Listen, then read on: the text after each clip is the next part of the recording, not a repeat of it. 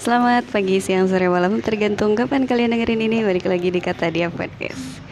Berhubung masih fresh turun dari gunung, jadi Muslika pengen bahas soal mendaki gunung, sama yang udah profesional, sama yang udah sering naik turun banyak gunung di Jawa. Ada Ka Mazi. Halo Ka Mazi. Halo, halo. Masih yang bersemangat tuh, kayak gak excited banget ngisi di podcast. Halo, halo. Udah diajak juga. Jadi, tapi tadi kenapa bilangnya naik gunung Jawa, kan pernah luar Jawa juga? Emang pernah? Belum pernah sih. Kan kemarin mau ke Rinjani, tapi gagal kan. Jadi, bukan gagal, tapi, diundur. Oh, diundur kapan? Tahun belum depan. Tahu.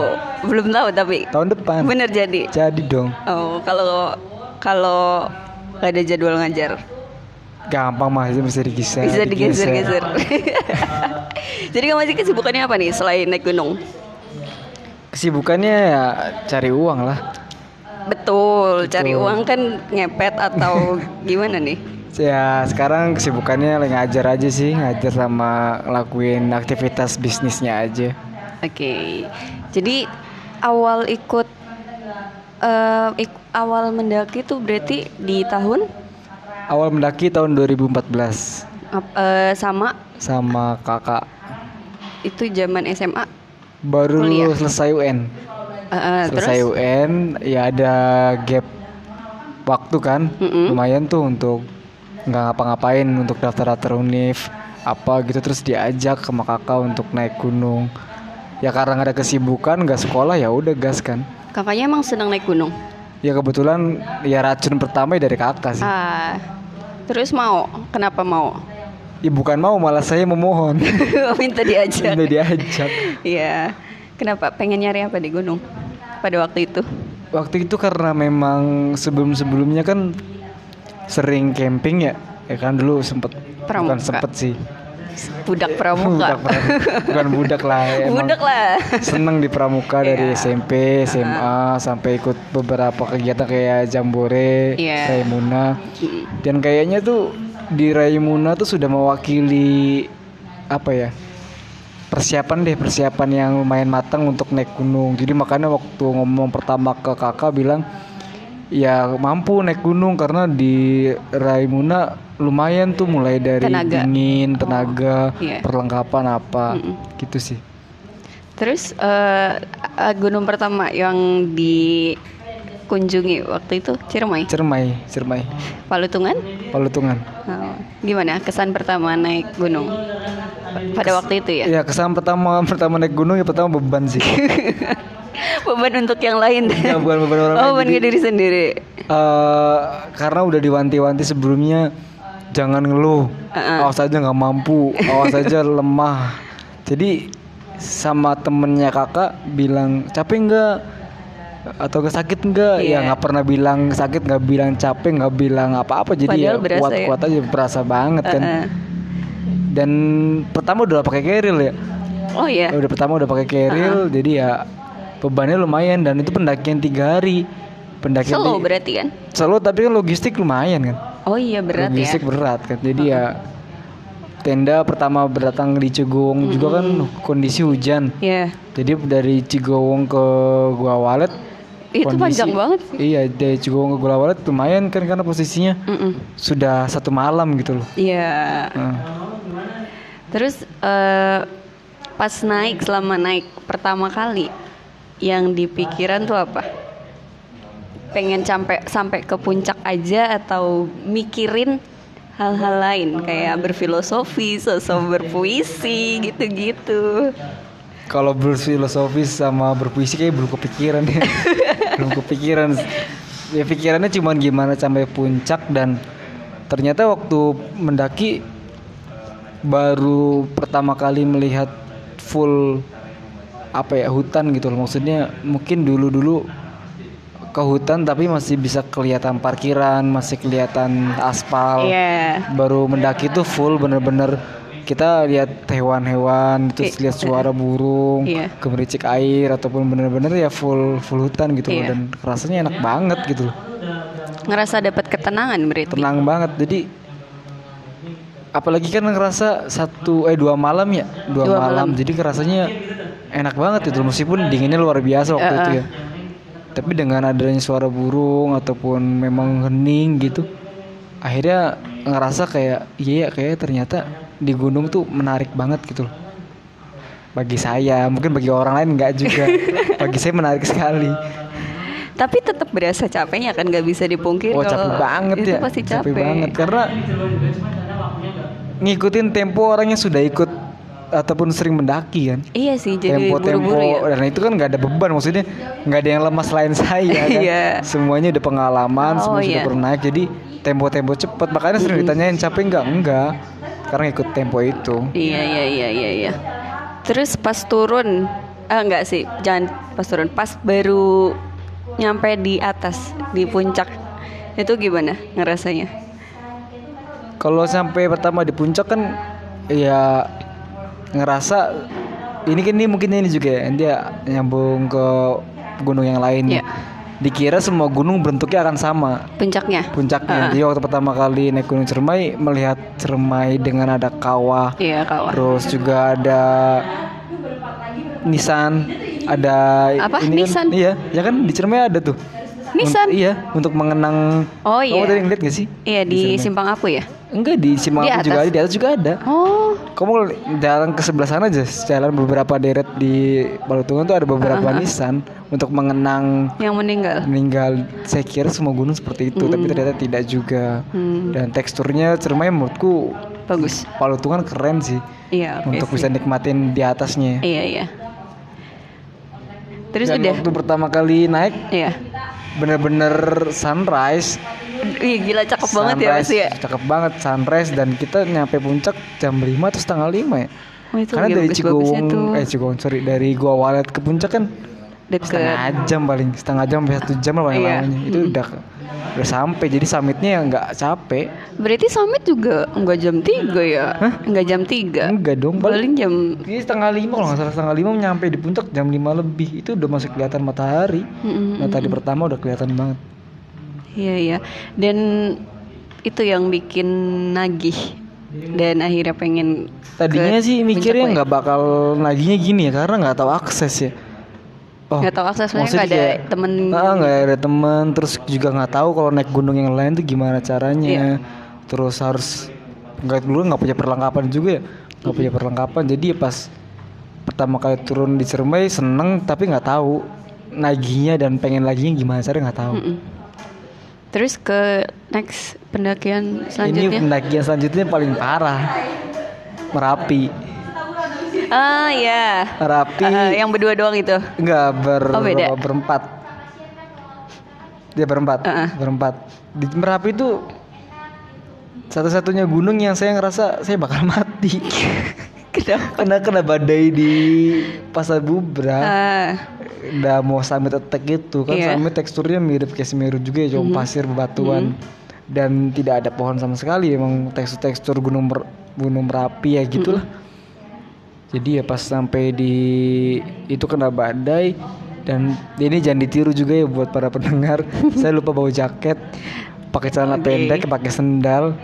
Padahal di situ harusnya gunung tekstur seperti Merapi nggak boleh pakai sendal pasti. Sepatu dan pakai celana panjang harus. Saya pakai celana pendek, nggak bawa jaket, pakai sendal, cuman pakai apa? Sorban. Itu nggak nolong sama sekali. Nggak nolong. Nggak ngerti buff. Buff udah ngerti sih, tapi nggak punya. Dan nggak ngerasa bahwa itu penting ternyata ya. Iya, tapi waktu itu emang lupa bawa jaket. Kalau jaket lupa, bukan emang nggak sengaja. Ketinggalan di sengaja. Tempat camp. Di kos. Astaga, berarti emang selama naik tuh ini ya, nekat ya jatuhnya. Nekat ya? Dan emang waktu tidur di camp Merapi pun nggak pakai. Ya gimana nggak gemetar semua? Ya iya dong, tapi nyampe puncak. Dan makanya waktu kena badai itu udah kedinginan di atas kan, kedinginan di badai karena lumayan vertikal, dia tiduran menghadap langit. Kedinginan, jarak pandang nggak jauh, cuman lihat teman-teman pun udah sambil dia tiduran juga untuk ngeringkup kedinginan, nggak punya tempat berlindung karena nggak ada batu besar ataupun pohon. Jadi udah cuma ngeringkup di pasir, menghadap ke langit terus mikir, anjir mati konyol. Terus tiba-tiba ada sang surya datang. Oh, ada matahari. Terus kayak nongol kayak aduh, sumber kehidupan. Iya. Udah lumayan anget up ya. Lagi. Nah. Terus ngerasa ada kenikmatan naik gunung itu pas kapan? Yang bener-bener parah sih Merbabu, Lawu, Semeru sih yang. Karena keindahannya, karena iya kayak ini parah sih maksudnya kayak Contoh di Merbabu tuh sabana-sabananya gak pernah ngebosenin. Kita jalan satu tapak kanan kiri jurang, tapi jurangnya bukan jurang pohon, jurang sabana. Itu menurutku salah satu keunggulan gunung-gunung mati ya Merbabu, Lawu tuh. Jadi ya benar-benar hijaunya hijau ya, seperti apa ya, gundukan pepohonan yang bagus lah. Jadi sabana yang satu ke sabana dua tuh masih kelihatan loh. Jadi gimana hati dan tenaga nggak ngecharge terus kan? Betul. Sekarang ngeliat wah, keren banget. Dan puncak Merbabu juga ada dua kan? Jadi ke puncak satu ke puncak yang dua pun bagus. Oh bisa dan dijangkau gitu? Dijangkau dan puncak Merbabu tuh satu-satunya gunung yang nggak satu jalur pendakian. Jadi naik dari Suwanting turun ke Selo. Bisa. Ya emang nggak bisa-bisa aja, tapi sampai puncak bawa carrier terus. Oh. Full carrier. Iya. Tapi ya posisinya nikmat banget sih karena kita nggak lihat satu tempat gitu loh, nggak lihat satu jalur pendakian. Tapi kita berangkat dari Suwanting turun ke Selo. Jadi explore gitu ya. Jadi naik turun tuh beda jalur, beda pemandangan.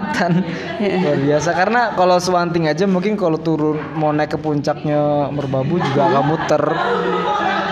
Kebetulan saya pertama ke puncak, puncak apa namanya? Sarif apa gitu. Terus ke puncak Merbabu baru turun ke Selo. Oke. Terus selain itu apa? Selain pemandangannya, yang bikin nagih, yang bikin ngerasa pengen naik gunung lagi. Nggak tahu kenapa kalau naik gunung ini termasuk ke camp juga ya. Nggak tahu kenapa kalau udah sampai tempat camp, buka nesting, gelar tenda. Kompor, tenda, terus masak. Itu tuh nikmat banget. Nggak tahu kenapa. Itu momen-momen paling seneng selain kenikmatan keindahan alam ya. Tapi untuk disitulah tempat-tempat atau momen-momen yang paling ditunggu tuh ya gelar makanan, masak itu tuh enak banget. Meskipun masakannya kadang gak enak. Emang ya. Gak enak kemarin juga. Gak enak dong. Gitu deh enak. Dan waktu itu pernah ditanya sama salah satu teman tuh bilang, lu kalau seandainya udah pakai perlengkapan gunung dan lu ngerasa ganteng berarti lu udah hobi. Oh ya? Iya? Dia kan udah sampai pada di titik itu. Iya, kalau saya pikir ya, kalau saya ganteng terus kan susah. Jadi ya emang nggak tahu kenapa kegantengannya nambah ya, bukan jadi ganteng nambah. Kenapa pede banget ya, males deh. Jadi ngerasa lebih percaya diri gitu. Iya, keril terus pakai jaket. Tapi asli sih. Iya sih pakai apa namanya? Pakai kemeja gunung, terus celana pendek, sepatu gunung, pakai buff, pakai jam tangan, pakai topi gunung. Itu kayak rasanya ya saya banget gitu. Dan kayak jadi akhirnya setelah suka naik gunung tuh sudah memutuskan diri untuk semua aksesoris arahnya ke sana, arahnya ke fashion gunung, bukan ke distro atau baju gaul ya. Jadi mungkin kaos, kemeja, jaket, tas, sendal, sepatu ya satu brand misalnya kayak ke situ arahnya. Karena emang buat naik juga gitu ya. Kadang kalau scroll Instagram misalnya contoh Eiger ya. Kayak nggak ada produk yang cacat. Produk semuanya warnanya menarik, bagus semua. Nggak tahu kenapa pengen dibeli semua tuh. Sampai jam tangan aja. Ini kalau seandainya ada celana dalam Eiger saya beli juga. Ada nggak sih Eiger? Kayaknya ada deh. Ada bagi kolor. Iya kolor ya. Terus kakak tuh pernah bilang, kayak di caption tuh ini. Apa waktunya untuk kembali ke alam, terus menikmati alam, terus intinya untuk healing lah,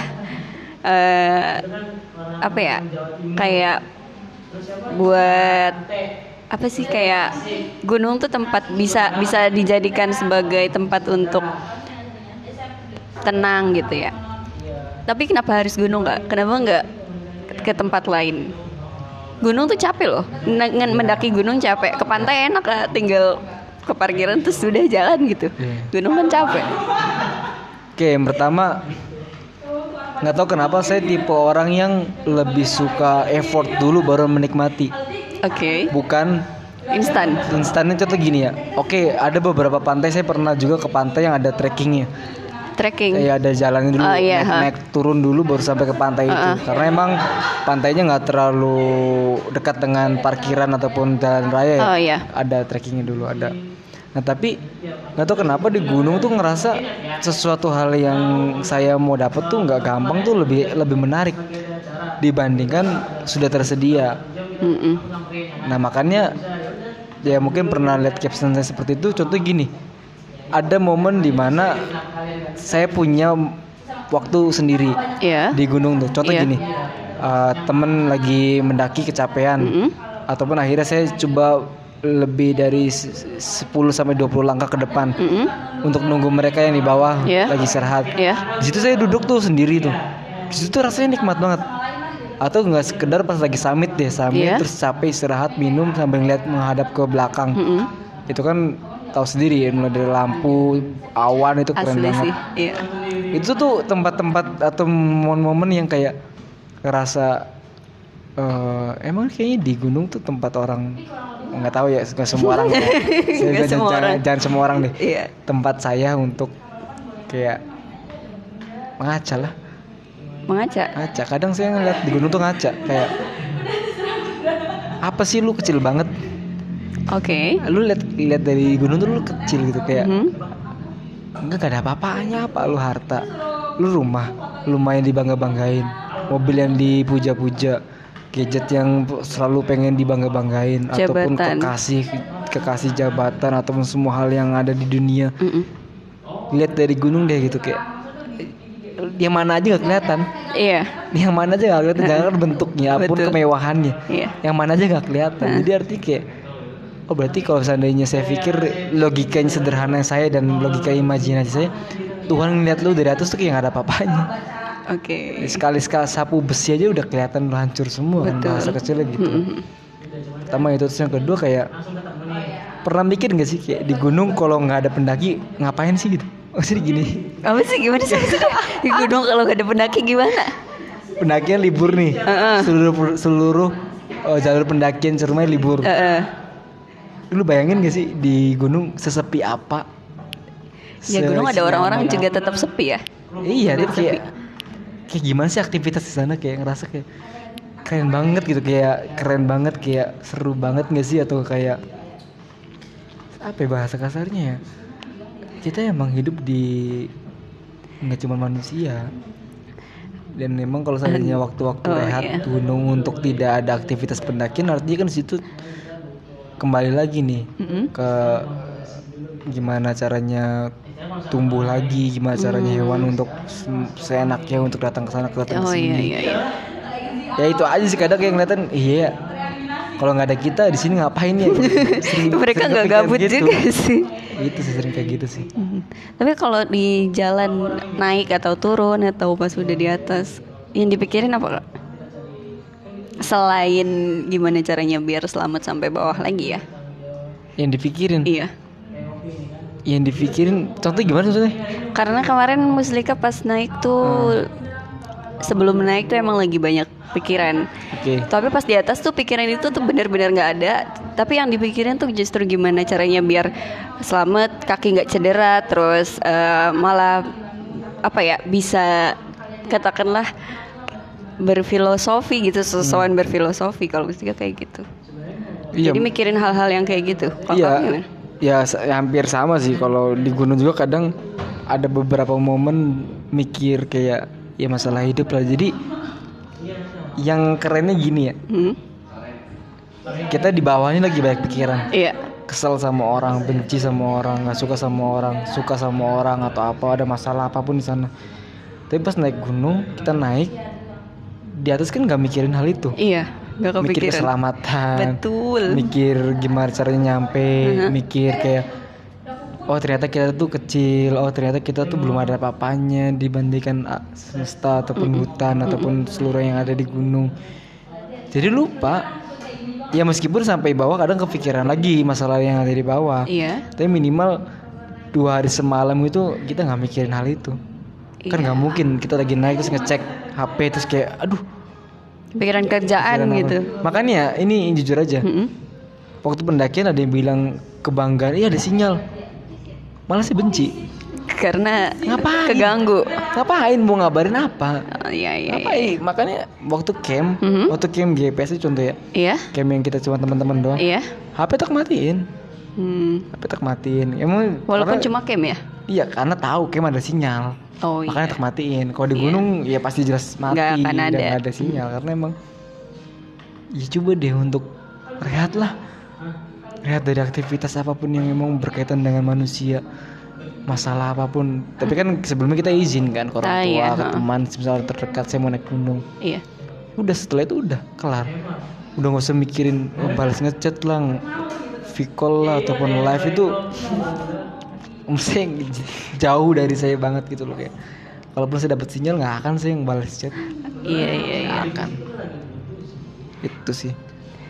Terus suka sebel nggak sih naik sama pemula? Kadang ngerepotin gak sih Kak? Kayak jalannya lama terus nyusahin gitu-gitu, ngerasa kayak gitu gak? Ini sebagai ada, yang sering ya?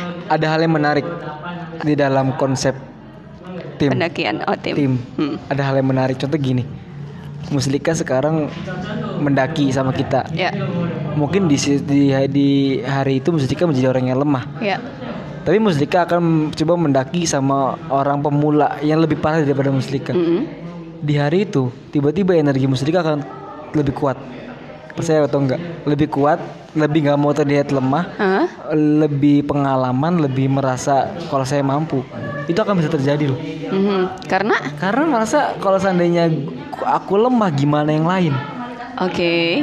Itu yang menurut saya kelihatan banget. Contoh gini ya, semenjak saya beberapa kali naik gunung, mungkin awal-awal selalu jadi followers kan, karena dilihat-lihat karena beberapa teman pendakian pengalamannya lebih bagus.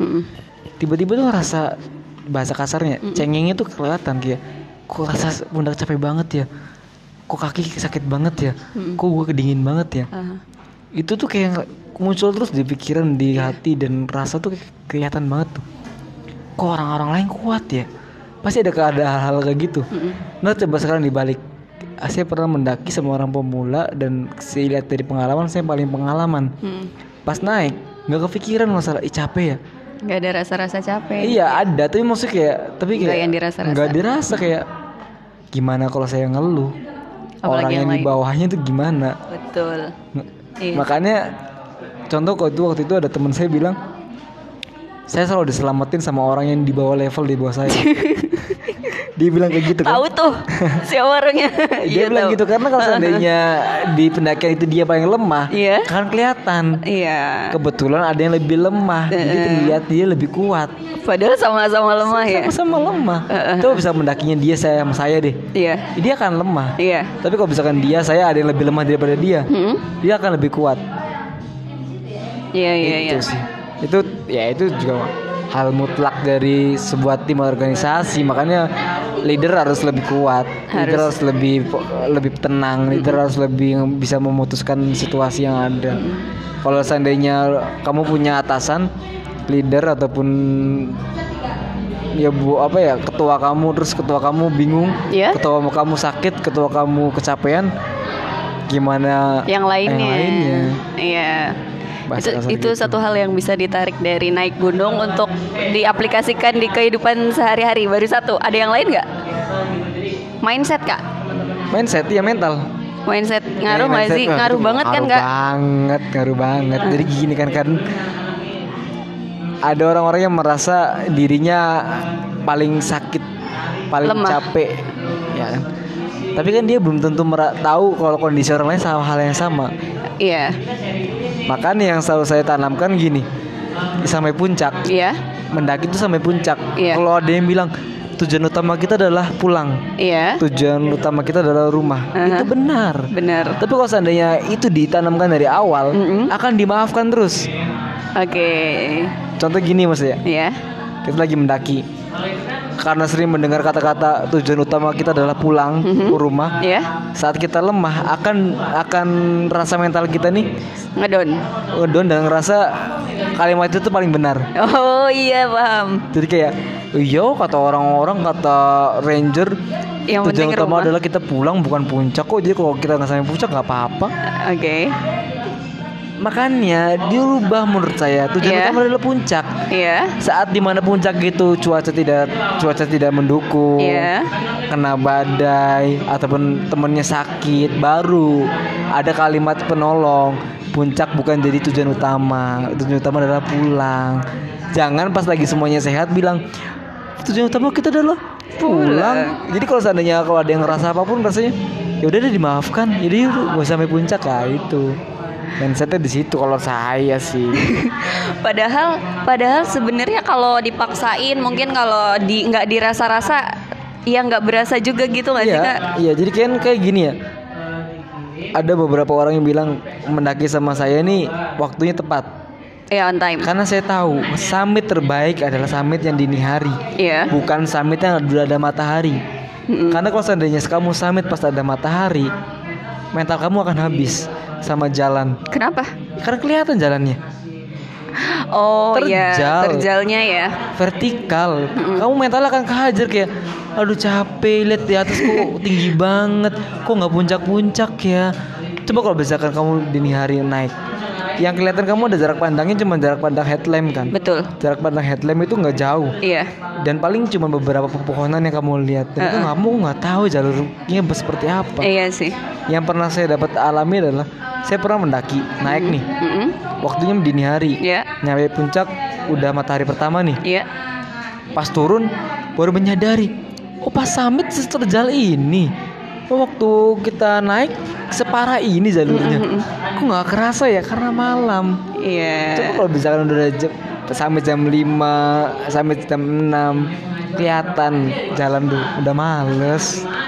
Udah males ya sih. Itu makanya mindsetnya ataupun mentalnya kenapa kepukul banget. Atau makanya beberapa temen saya kalau misalkan lagi mendaki sama saya bilang, udah jangan lihat ke atas terus, fokus jalan aja. Kalau udah capek lihat ke belakang malah untuk bersyukur udah jauh gitu. Keindahan udah sekeren ini kita ya.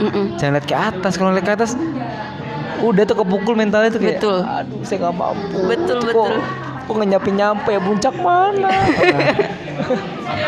Tapi iya sih, kemarin tuh kan emang sempat ada beberapa orang yang termasuk Mas juga yang ngerasa capek gitu. Tapi pas ngelihat udah nggak ada pohon Kak, terus ngeliat ke bawah, ngeliat banyak lampu-lampu itu ajar keren banget, pengen jadi pengen ngeliat yang lebih cakep dari itu gitu, karena tahu di atas pasti akan lebih keren lagi. Gitu kan. Iya. Terus Kak menyarankan orang-orang untuk naik gunung nggak Kak? Nyaranin banget sih. Kenapa? Karena saya bersyukur kita lahir di Indonesia. Karena gunung-gunungnya keren. Kita punya gunung-gunung yang keren banget. Dan saya bersyukur juga lahir di Pulau Jawa yang aksesnya gak terlalu susah. Kita mau ke Jawa Tengah, mau ke Jawa Timur masih bisa diakses, mau ke Jawa Barat apalagi. Dan kalau kata orang bilang naik gunung biar sikap ataupun kepribadian aslinya terkuap ataupun terlihat itu, ya saya ngerasa semuanya itu terjadi. Kenapa ya? Kenapa bisa gitu? Ya karena kalau bahasa gini ya, bahasa aku gini nih. Kayak kamu datang ke tempat dimana lu bukan siapa-siapa di situ. Dan semua sifatnya itu kan kelihatan karena posisinya itu bisa dikatakan di luar kebiasaan. Iya. Kayak semisal capek, kedinginan, emosi meluap ataupun nggak kekontrol. Situasinya nggak ekspektasi dan senyaman yang kamu pikirkan, itu kan akan keluar semua. Karena di situ menurutku keluar semua tuh. Dan posisinya gini contoh ya. Ya kan bisa kita dengan cara tidak harus naik gunung, aktivitas olahraga lain yang capek juga, yang nggak nyaman juga, yang gini juga. Tapi apakah ada aktivitas aktivitas olahraga lain yang kurun waktunya lama seperti naik gunung. Kayak 2 hari semalam gitu nggak ada ya? Ya berapa jam ya? Ya hanya paling mentok 2 jam ataupun 1 hari itu udah luar biasa tuh. Tapi kalau naik gunung, mulai dari berangkat capek, di camp juga capek, harus masak, harus mengalah, siapa yang leadernya, harus gini, harus gitunya, terkuap semua tuh. Jadi kayak bahasa kasarnya bahasa puitisnya semesta akan memberitahu siapa kamu sebenarnya. Mau ditutup-tutupin secanggih apapun, kelihatan. Siapa orang yang gak sabaran, siapa orang yang seenaknya sendiri, siapa orang yang egois, siapa orang yang suka ngeluh, siapa orang yang kalau capek, kalau sakit itu lebih baik mendam dulu, siapa orang yang begitu optimis, siapa orang yang bisa dikatakan gak mau dengar kata-kata orang lain, siapa orang yang ya banyak lah. Ini ada satu hal yang menarik nih. Betul.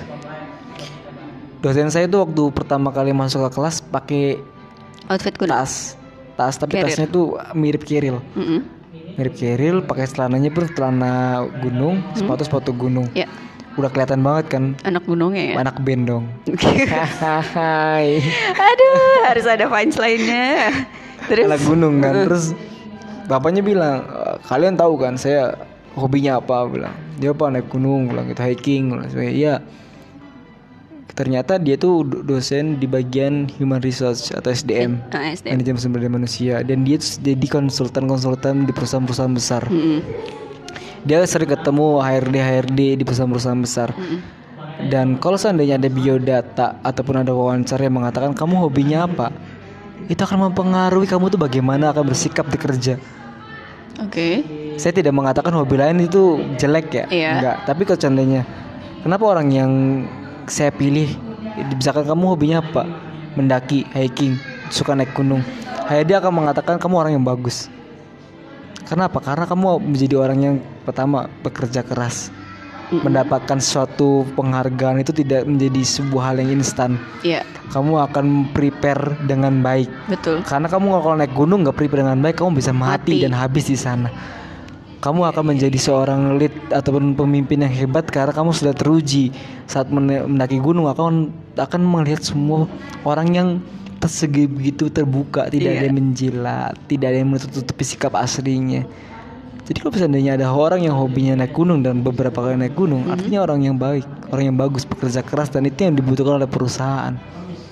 Makanya kalau seandainya ada orang yang naik gunung, enggak, malas, itu udah kelihatan. Artinya apa? Orangnya nggak mau repot, orang-orang nggak mau bekerja keras, orangnya maunya instan, orangnya nggak mau ribet, orangnya nggak mau capek, orangnya mau lihat sesuatu dengan cara yang instan. Itu kelihatan banget. Berarti kan sebelum naik diajak ke gunung aja nggak mau, berarti artinya udah kelihatan orangnya kayak gimana.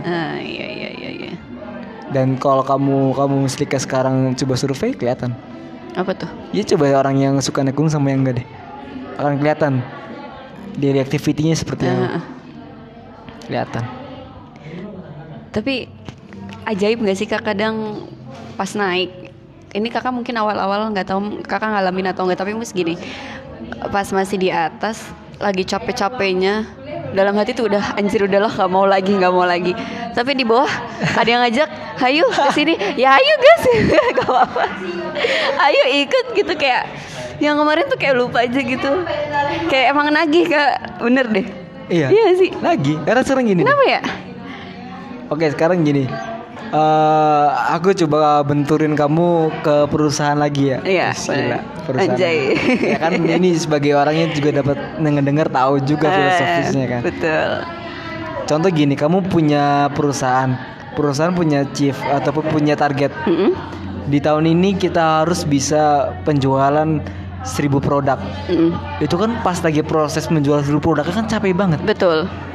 Tapi apakah setelah udah mencapai 1000 produk, kamu udah puas dan merayakan dengan teman-teman satu kantor? Setelah itu beristirahat sebentar, terus dibilang oleh pimpinan perusahaan lagi, "Oke, tahun ini kita akan tingkatkan 2000 produk Apakah kamu merasa kapok? Kayaknya enggak sih. Karena punya adrenalin, ada punya ketagihan, punya rasa kayak saya mampu deh, kayaknya saya tertarik deh, kayaknya saya tertantang deh. Kayaknya banyak hal yang saya akan temui lagi setelah saya akan menjual 22.000 produk deh. Betul. Kayaknya saya akan kelihatan lebih hero dan lebih keren. Kalau saat ini saya menjual 22.000 produk deh. Betul. Itu sama kayak naik gunung. Saat proses naiknya mungkin kita akan terasa, ngapain lakuin itu lagi? Ngapain saya harus menjual 1.000 produk lagi? Ngapain harus ketemu dengan logistik, ketemu dengan pendakian, ketemu dengan hujan, ketemu dengan dingin? Tapi pas turun ditanya mau naik gunung ini, mau. Karena ternyata di gunung ini beda ya sama gunung yang ini. Tantangannya berbeda ya. Oke, keindahannya berbeda ya. Iya sih.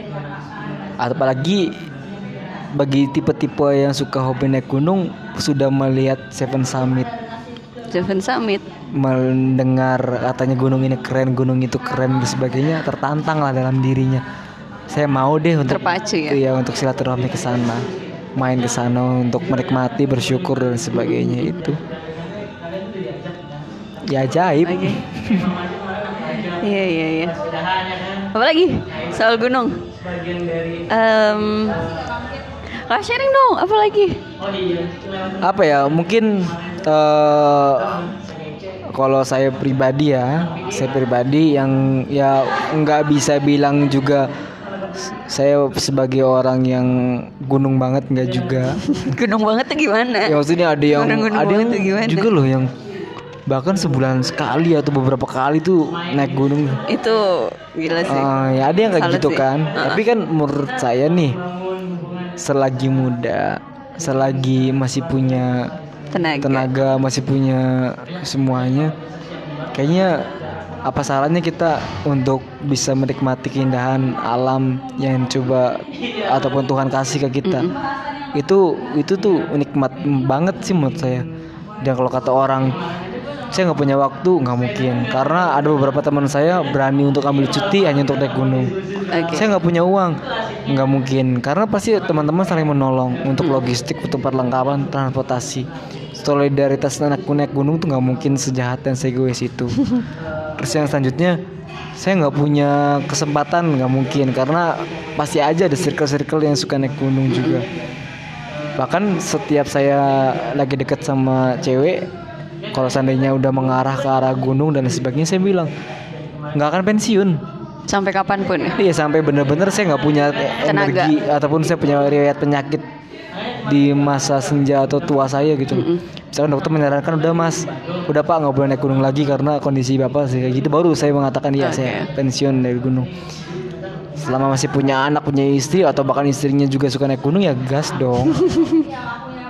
Anaknya juga diajak tuh. Iya iyalah, diajak naik lah. Masih junior harus naik. Masih junior. Iya. Mungkin segitu aja yang bisa di-sharingin soal naik gunung. Jadi kalau Musma ngerasanya naik gunung tuh kayak replika kehidupan gitu loh kan. Oke. Jadi ada hal-hal yang bisa diumpamakan dari naik gunung ke dalam kehidupan yang sehari-hari kayak gitu. Contohnya kayak apa ya? Kayak kita tuh ngerasa misalkan udah dikit lagi nyampe puncak, tapi capek banget. Ngerasa nggak kuat, nggak sanggup lagi naik. Terus dibilang sama teman, kalau capek tuh break dulu, nggak apa-apa sebentar gitu kan. Dan ya di kehidupan juga gitu, kalau capek ya nggak apa-apa break dulu sebentar, tapi ya jangan kelamaan, nanti malah males jadinya. Karena mus juga di kehidupan juga ngerasa kalau istirahatnya kelamaan, nggak produktif dalam jangka waktu yang panjang, itu jadinya mager untuk mulai laginya. Ya kayak gitu sih salah satunya. Dan ya pengen sih bisa naik ke gunung-gunung yang lain. Semoga ada kesempatan, ada waktu, ada tenaga, dikasih sehat, biar bisa menemukan makna-makna kehidupan yang lainnya kayak. Iya. Biar bisa ambil pelajaran lah. Karena ternyata naik gunung gak cuma sekedar naik terus turun lagi, atau cuma sekedar hobi, tapi ngentengin pikiran walaupun cuma 1 atau 2 hari. Ya, itu aja sih. Makasih Ka Mazi udah bersedia ngobrol di podcast Mus, dan Makasih yang udah dengerin. See you at the next podcast. Bye-bye.